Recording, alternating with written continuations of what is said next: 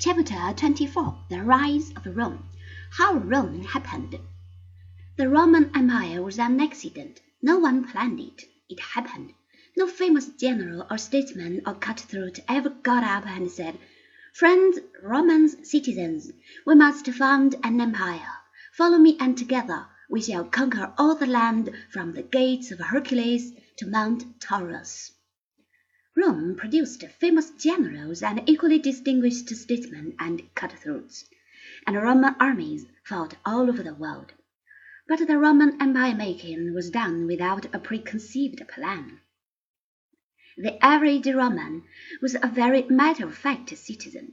He disliked theories about government. When someone began to recite, "Eastward the course of Roman Empire, et cetera, et cetera," he hastily left the forum. He just continued to take more and more land because circumstances forced him to do so. He was not driven by ambition or by greed. Both by nature and inclination he was a farmer, and wanted to stay at home. But when he was attacked, he was obliged to defend himself. And when the enemy happened to cross the sea to ask for aid in a distant country, then the patient Roman marched many dreary miles to defeat this dangerous foe.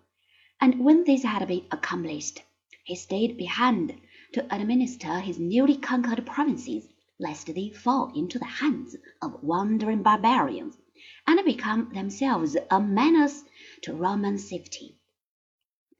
It sounds rather complicated, and yet to the contemporaries it was so very simple, as you shall see in a moment. In the year two hundred three B C, Scipio had crossed the African Sea and had carried the war into Africa. Carthage had called Hannibal back. Badly supported by his mercenaries, Hannibal had been defeated near Zama. The Romans had asked for his surrender, and Hannibal had fled to get aid from the kings of Macedonia and Syria, as I told you in my last chapter. The rulers of these two countries, remnants of the empire of Alexander the Great, just then were contemplating an expedition against Egypt. They hoped to divide the rich Nile Valley between themselves.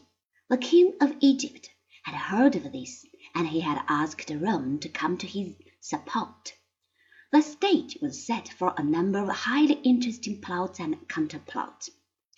But the Romans, with a lack of imagination, ran the curtain down before the play had been fairly started. Their legions completely defeated the heavy Greek phalanx, which was still used by the Macedonians as their battle formation. That happened in the year one hundred ninety-seven B C, at the battle in the plains of Cynoscephalae, or Dogs' Heads, in central Thessaly.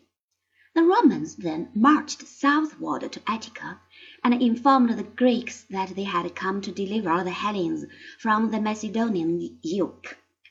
The Greeks, having learned nothing in the years of semi-slavery, used their new freedom in the most unfortunate way. All the little city-states once more began to quarrel with each other, as they had done in the good old days. The Romans, who had little understanding and less love for these silly bickerings of a race which they rather despised, showed great forbearance. But, tiring of these endless dissensions, they lost patience, invaded Greece, burned down Corinth to encourage the other Greeks, and sent a Roman governor to Athens to rule this turbulent province.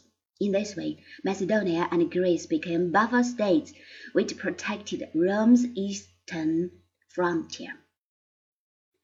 Meanwhile, right across the Hellespont lay the kingdom of Syria and Antiochus the Third, who ruled that vast land, had shown great eagerness when his distinguished guest, General Hannibal, explained to him how easy it would be to invade Italy and sack the city of Rome. Lucius Scipio, a brother of Scipio the African fighter, who had defeated Hannibal and his Carthaginians at Zama, was sent to Asia Minor. He destroyed the armies of the Syrian king near Magnesia in the year one hundred ninety B C. Shortly afterwards, Antiochus was lynched by his own people. Asia Minor became a Roman protectorate, and the small city Republic of Rome was mistress of most of the lands which bordered upon the Mediterranean.